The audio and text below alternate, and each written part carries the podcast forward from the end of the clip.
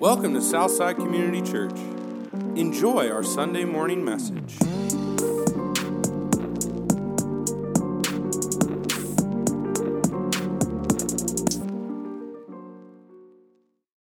You may be seated, and kids are now dismissed to go back to their classrooms. And I want to give a quick announcement about the end of this message. Uh, we are going to be doing communion. We'll be taking communion after this message today. And uh, Alex Titchener, one of the members of our shepherd team, will be leading us in that. But I want you to know if you have kids, we, we will no longer be serving communion in the classrooms. We will not be serving communion in the classrooms to the kids. We want that to be a decision that you make as a family and that you can determine if you feel like your child is ready to take communion with you or not. So, um, when we get to that time when, when Alex comes up here to lead us in communion, feel free, if you want your kid to take communion with you, to sneak back and grab them out of the classroom. We won't be serving it in the classroom, teachers and you can bring your child with you and enjoy communion together as a family if you would like to. If you want them to remain back in the classrooms, you are free to allow them to remain back in the classrooms. All right, we're talking about different characters today. Uh, well, we've been in the past few weeks, different characters around the Christmas story and highlighting different characters around the, uh, the nativity scene of Jesus. And today we're going to talk about someone named Simeon. And we can assume that Simeon was an older guy uh, because when he finally holds Jesus in his arms and he looks down at Jesus, he says, Lord, now you are letting your servant depart in peace. And it doesn't say specifically that he is an older person, but we can assume that he has been faithful for a long time. He's not a high priest, he doesn't have an official role in the temple. He is just a layperson. He's just a person who's been faithfully looking for Jesus. And after waiting for most of his life, he gets to hold salvation itself in his arms. And he says, Lord, now you're letting your servant depart in peace. Well, a few weeks ago, when I talked about Zechariah and Elizabeth, um, they were another character that were characters that were around this nativity scene of Jesus, and they were the parents of John the Baptist. So they were involved in this story on the peripheral level. They were parents of John the Baptist, and it says that both were advanced in years. That's Luke 1 7. Both were advanced in years. So again, another older couple surrounding this birth of Jesus narrative. Next week, we're going to look at Anna, someone who isn't discussed a lot in Scripture, but a very important presence in this scene. And again, scripture says she was advanced in years. Now, scripture doesn't just throw in arbitrary, irrelevant, random facts and details. There's always a reason when it includes anything. And it's interesting that as we learn together about the birth of Jesus, we see that his birth is surrounded by people who are in their twilight years.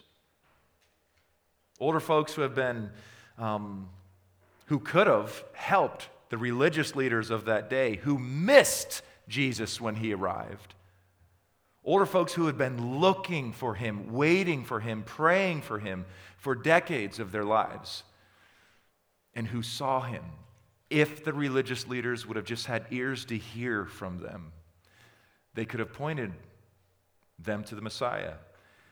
But unfortunately, their voices must not have been given much consideration by the religious leaders. The church in America seems to be doing a decent job at leveraging the gifts and the potentials of youth. Um, there's a lot of good that we that we get from young people, young families, young singles, kids, teenagers. There's a lot of good that we get. Um, zeal, there's a youthful energy, a youthful enthusiasm, a youthful kind of idealism that's there, a passion that kind of, you know, as you get older, that, that passion and energy just seems to dim down a little bit. And a lot of churches are built and designed specifically to, to reach younger people. And what happens when you do that is we miss out on the church's most precious commodity, the wisdom of the older generations. And here and we see in this narrative that surrounding this infant, this baby, Jesus, are older folks who have been looking for him. What's the danger of youthifying a church? You end up dumbing it down, don't you? I think the church in the United States, if you are reading the writing on the, law, the, the wall, if you're, if you're paying attention to what's happening, the church is paying dearly for this. The church in the United States, because we are neglecting the saints among us who have much value to add to us, the churches are less fruitful, less mature, we're lacking dimension, we're lacking perspective, we're lacking stability. The levels of communal wisdom in the Church of the United States has dropped significantly because we're neglecting the saints, the older saints among us. And it's not just in the birth narrative. We see this as a highlight, as an emphasis in Scripture. This is also in Titus 2 2 through 5. It says, Older men are to be sober minded, dignified, self controlled, sound in faith, in love, and in steadfastness. Older women likewise are to be rever- reverent in behavior, not slanderers or slaves to much wine. They are to teach what is good, and so train the young women to love their husbands and children, to be self controlled, pure, working at home, kind, and submissive to their own husbands, that the word of God may not be reviled. Scripture makes a point to say that when you gather as a church, the older, wiser saints among you are to teach in very practical ways life, how life works best in the kingdom to the younger generations. So, my counsel, before we even jump into this passage, is if you are younger that you would seek out the older saints of this church with great respect and gratitude and to say, Can I get some time with you? Can I have some coffee with you? Can I grab lunch with you? And spend 20 minutes preparing for that coffee, that lunch. Spend time actually prayerfully. What can I learn from this person? I know there's so much that I can learn. Help me to see through kind of my own pride and my youthful arrogance and, and see how I can learn and, and grow from the wisdom that you've given this, this older saint. And the older saints at Southside, I can only say that you have a ton to offer the rest of us. We have a lot to learn. Don't check out. Keep showing up. Keep coming around. And when you have opportunity to share your wisdom that you've learned over the years with all of us. That's the prologue to this passage. Now we're going to actually get into the meat of the passage. It's Luke chapter 2. If you have your scripture and you want to open up to Luke chapter 2, otherwise, you're free to just listen along. It's okay if you don't have your Bible with you. But if you do, I would encourage you keep writing in it, keep underlining, keep writing in the margins of your Bible, and take notes. Luke chapter 2, we're going to begin with verse 25.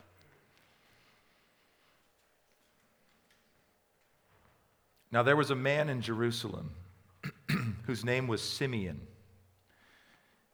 And this man was righteous and devout, waiting for the consolation of Israel.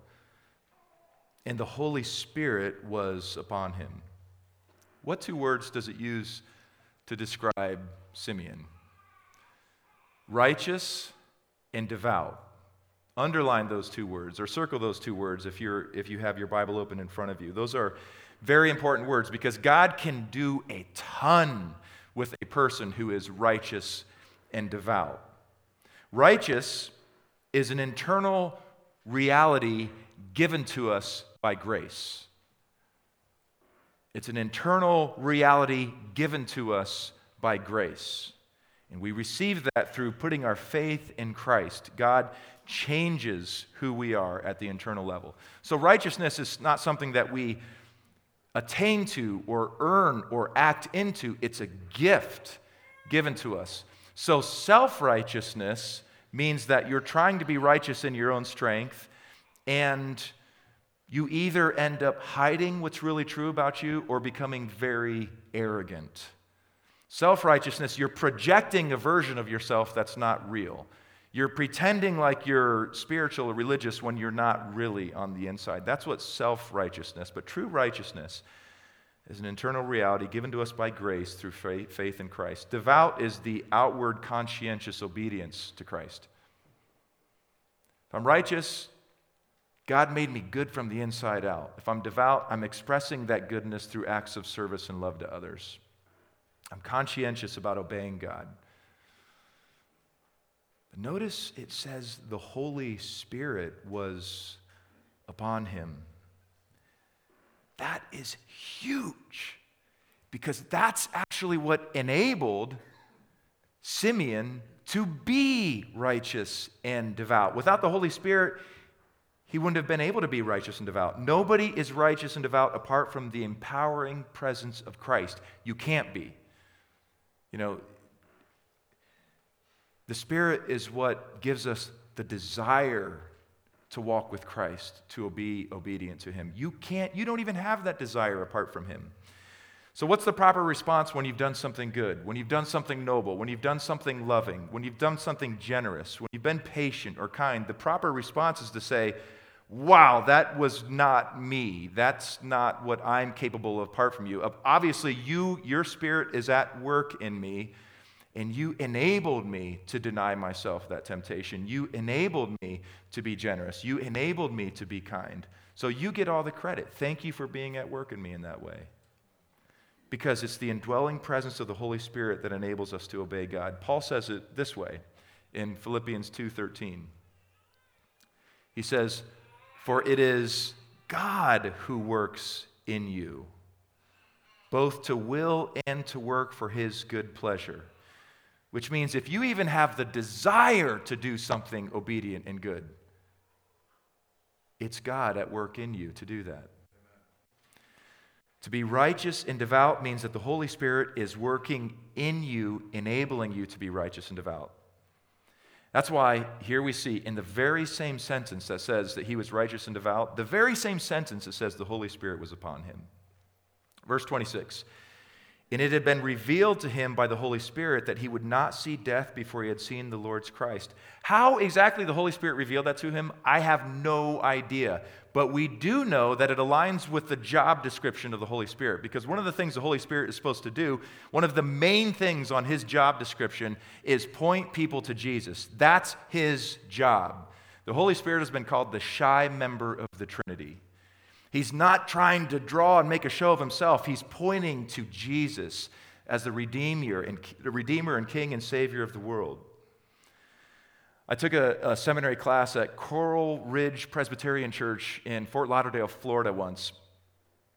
And if you've ever seen Coral Ridge, it's got this gorgeous white steeple, this really tall. It's absolutely beautiful, stunning. It's got a cross on the top of it and there's this huge spotlight. I mean, it looks nice during the day, but at night it's incredible because it's lit up by this enormous spotlight.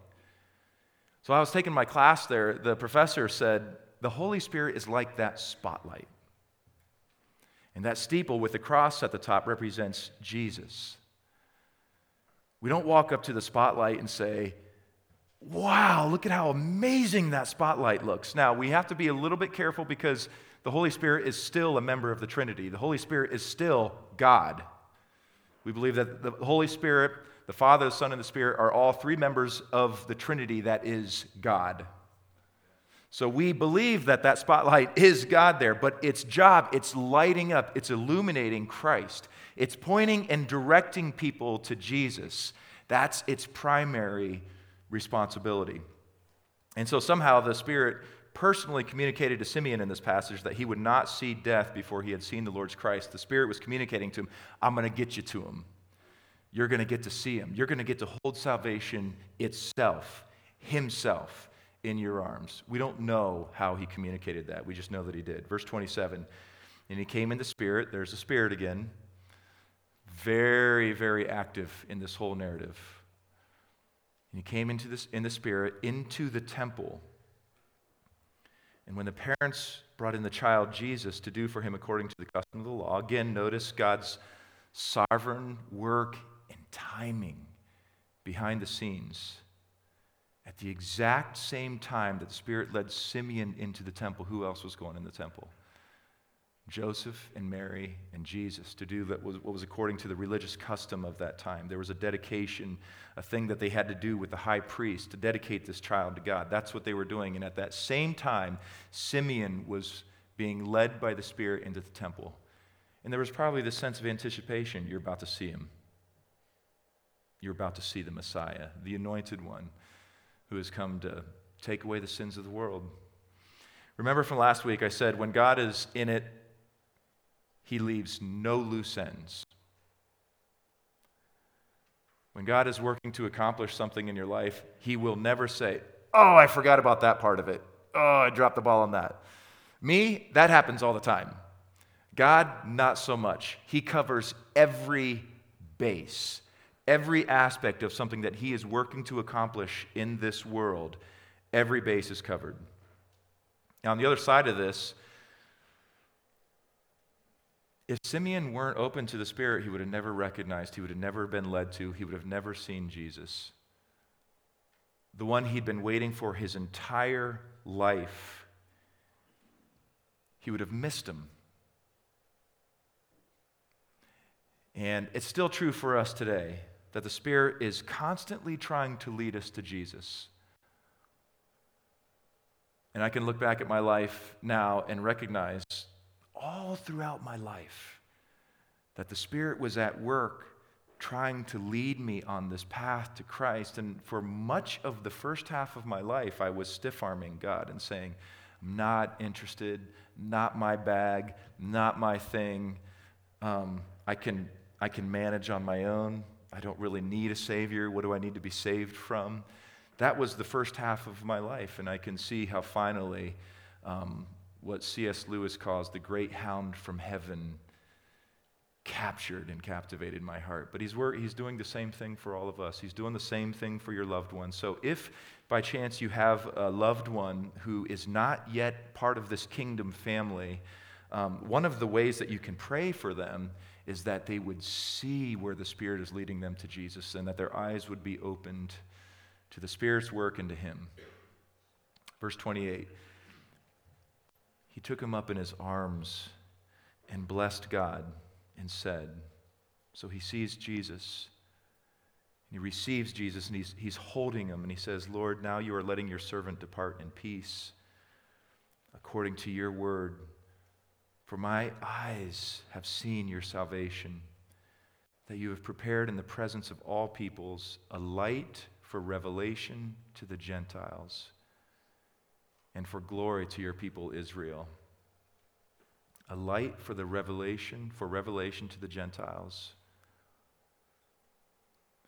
One way that Scripture describes us before we are part of the kingdom, before we enter by faith in Christ into the kingdom, it describes us as people who are wandering around almost outside of the city lights of the kingdom in the darkness. And Jesus here is the guiding light that shows us the way back home into union with the Father, into life in the kingdom. And he's not just the, en- he's not just the guiding light, he's also the entryway into the kingdom. He says in John 14, 6, I am the way and the truth and the life. No one comes to the Father except through me.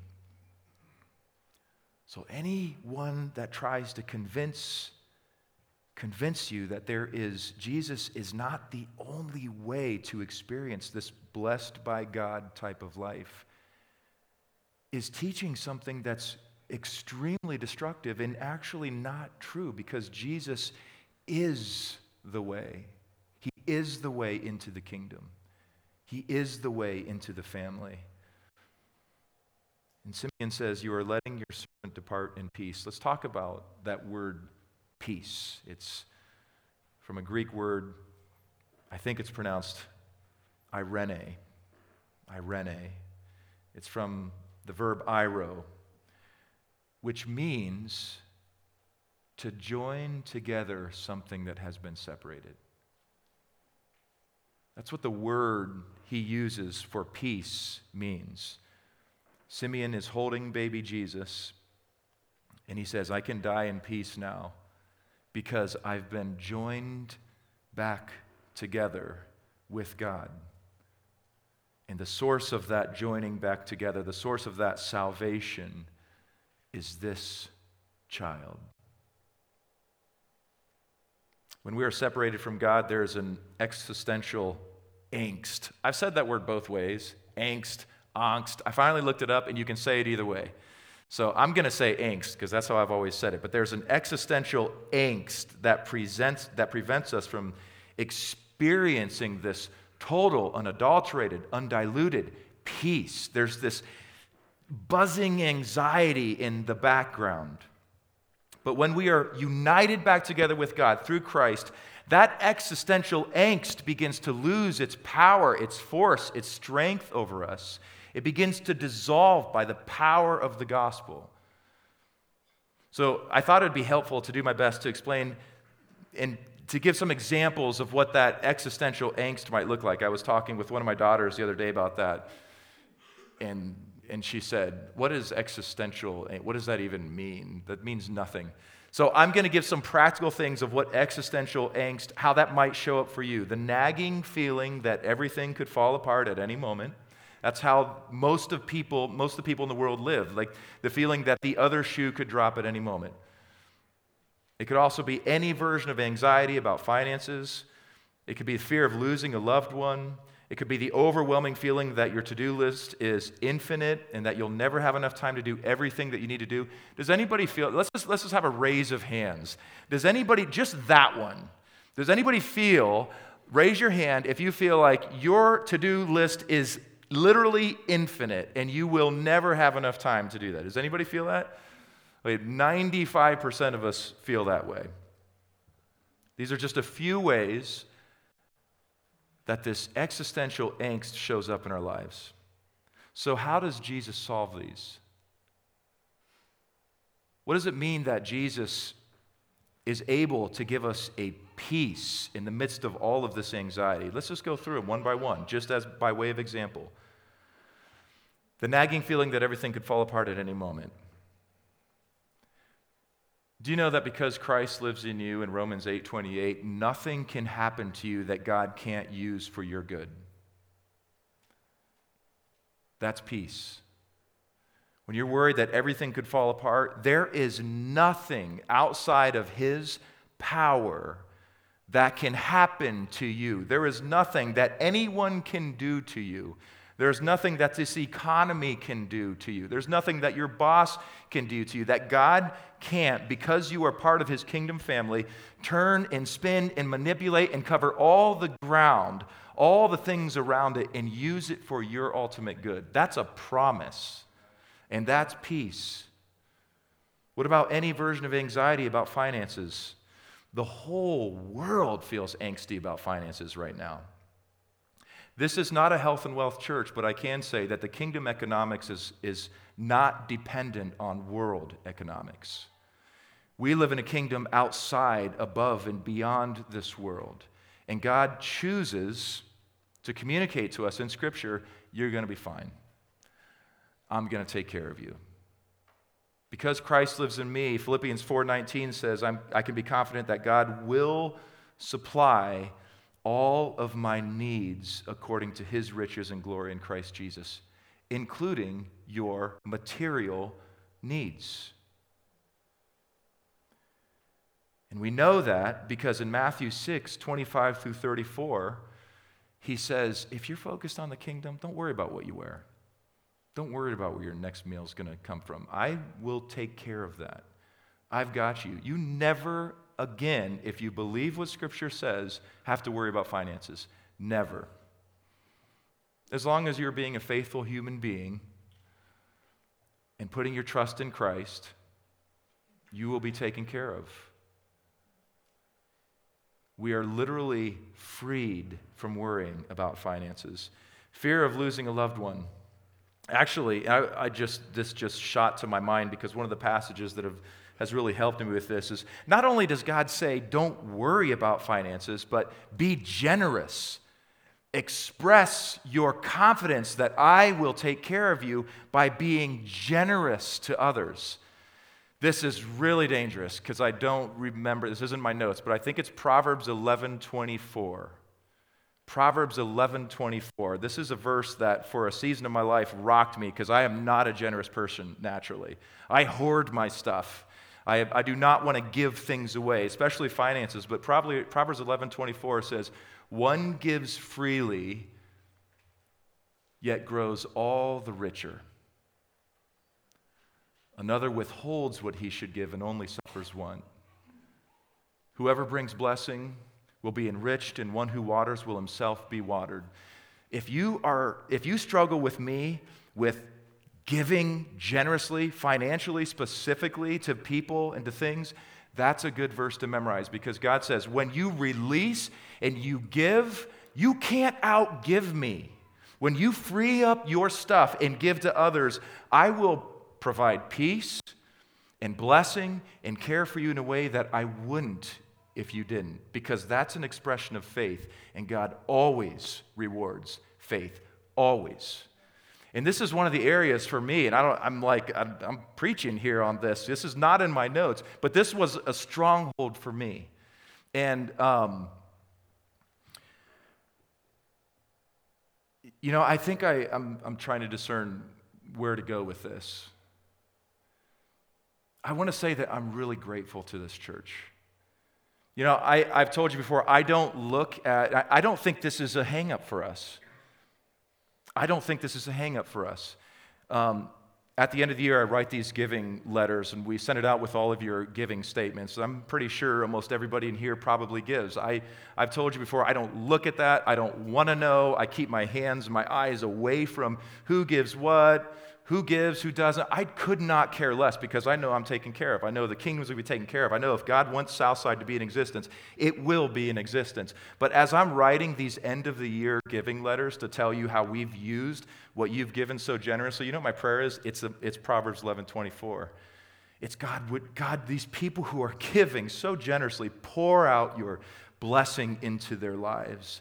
Free them from the anxiety, the angst, the stress of finances. Help them to be a people who, when everybody else is worried about things falling apart, they don't because of your supernatural grace and peace working in and through them. So thank you. You guys got this down. You are a very generous church, and may God bless you for that. These are just a few ways of God providing for us, of God giving us peace when it doesn't make sense. What about fear of losing a loved one? Because Christ lives in me, death no longer stings. We're promised a reunion of those who've gone before us in Christ. Jesus came to destroy our greatest enemy, and that is death. I remember the first time I was struck by this that Jesus can actually give peace in a different type of way around, around death. I was, I was in college, I had transferred to Hillsdale College of Michigan, and one of my really close friends, Todd Pfister, um, got cancer, and uh, he was a year younger than me, really, really sweet guy. Amazing guy, believer. Um, we were, he, you know, he'd been getting better, and then he'd get worse, and he'd get better, and then he'd get worse. And one night we were about to have this blizzard, so we were thinking school's gonna be called off the next day, and our game might be canceled. And my roommate, my best friend at the time, came in and he said, um, Todd's sister called. She thinks we should go see him tonight. I was like, well, going to blizzard. And they live like way out in the country, and you know, it's can be hard to get there. And he said, I think we should go see him. So we got the team and we went to Todd's house, went to his bedroom.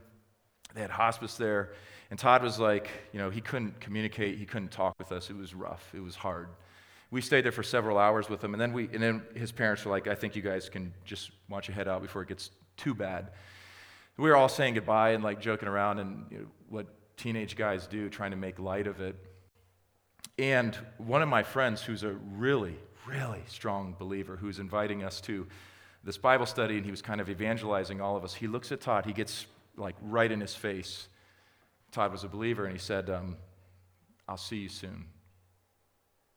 And Todd just, you know, he had that, he kind of grinned and smiled and looked at him and that knowing look like, yeah, see you soon.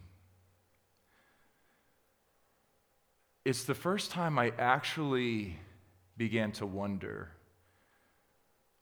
if this was real. Because if this is real, then that's real. That's not just some religious nice thing that we say to one another. It is real.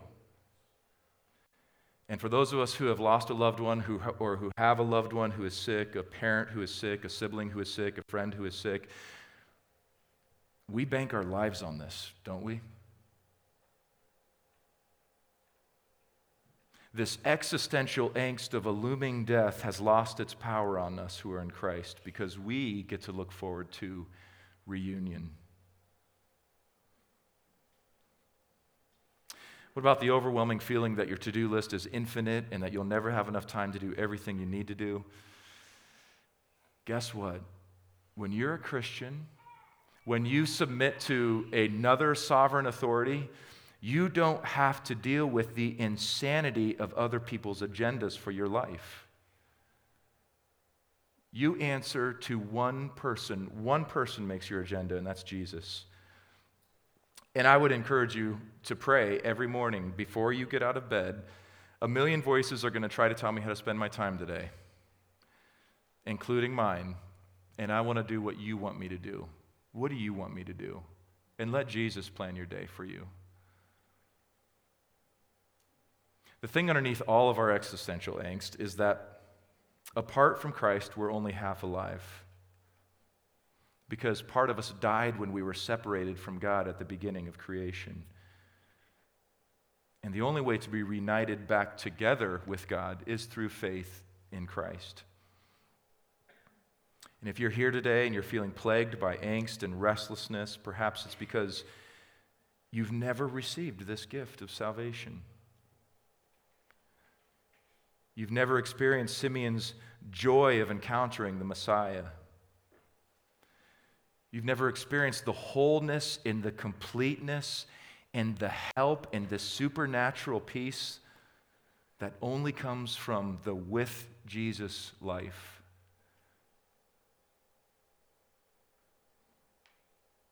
There's a, there's a section of this passage left, but you know what? We're going we're going to land the plane here. I'm going to allow this to lead us into communion. But what I want us to do is, I, I want to take this opportunity for you to bow your heads and for you to close your eyes.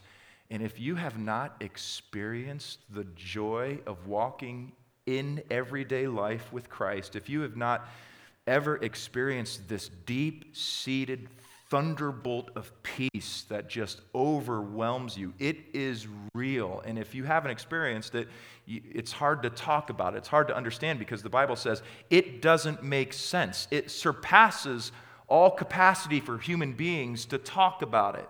You have to experience it to know the reality of it. And if you've never experienced that, what I want to do is invite you to pray this prayer after me. Now, I'm starting to get a little bit fired up about the gospel again, which is a really good thing for a, for a preacher to get excited about the gospel. Um, there's a group of guys from this church, and if you want to receive this email, let me know. But there's a group of guys from this church that are reading through um, a packet of articles called Introductory Matters on, the Gra- uh, on Grace. And it's all about having a laser sharp focus on the power of the gospel. And I don't know why I have this sense of urgency about this lately, but it is there. We're going to talk a little bit more about it in January when I talk about the neighbor aspect of Member Neighbor Guide. Uh, we are going to be proactive about reaching people for the kingdom because if we don't, this place is going to get really boring and you're not going to want to be a part of it and I'm not going to want to be a part of it because when the Spirit breathes fresh life into a church, it's always because people are awakening to the gospel in new ways and new people are coming into the family. So I'm a little bit fired up about it, I'm a little bit excited about it. And if you want to read through that, uh, those packets with us, you can just email and let me know. Thank you for listening. Check out our website at southsidewicester.com.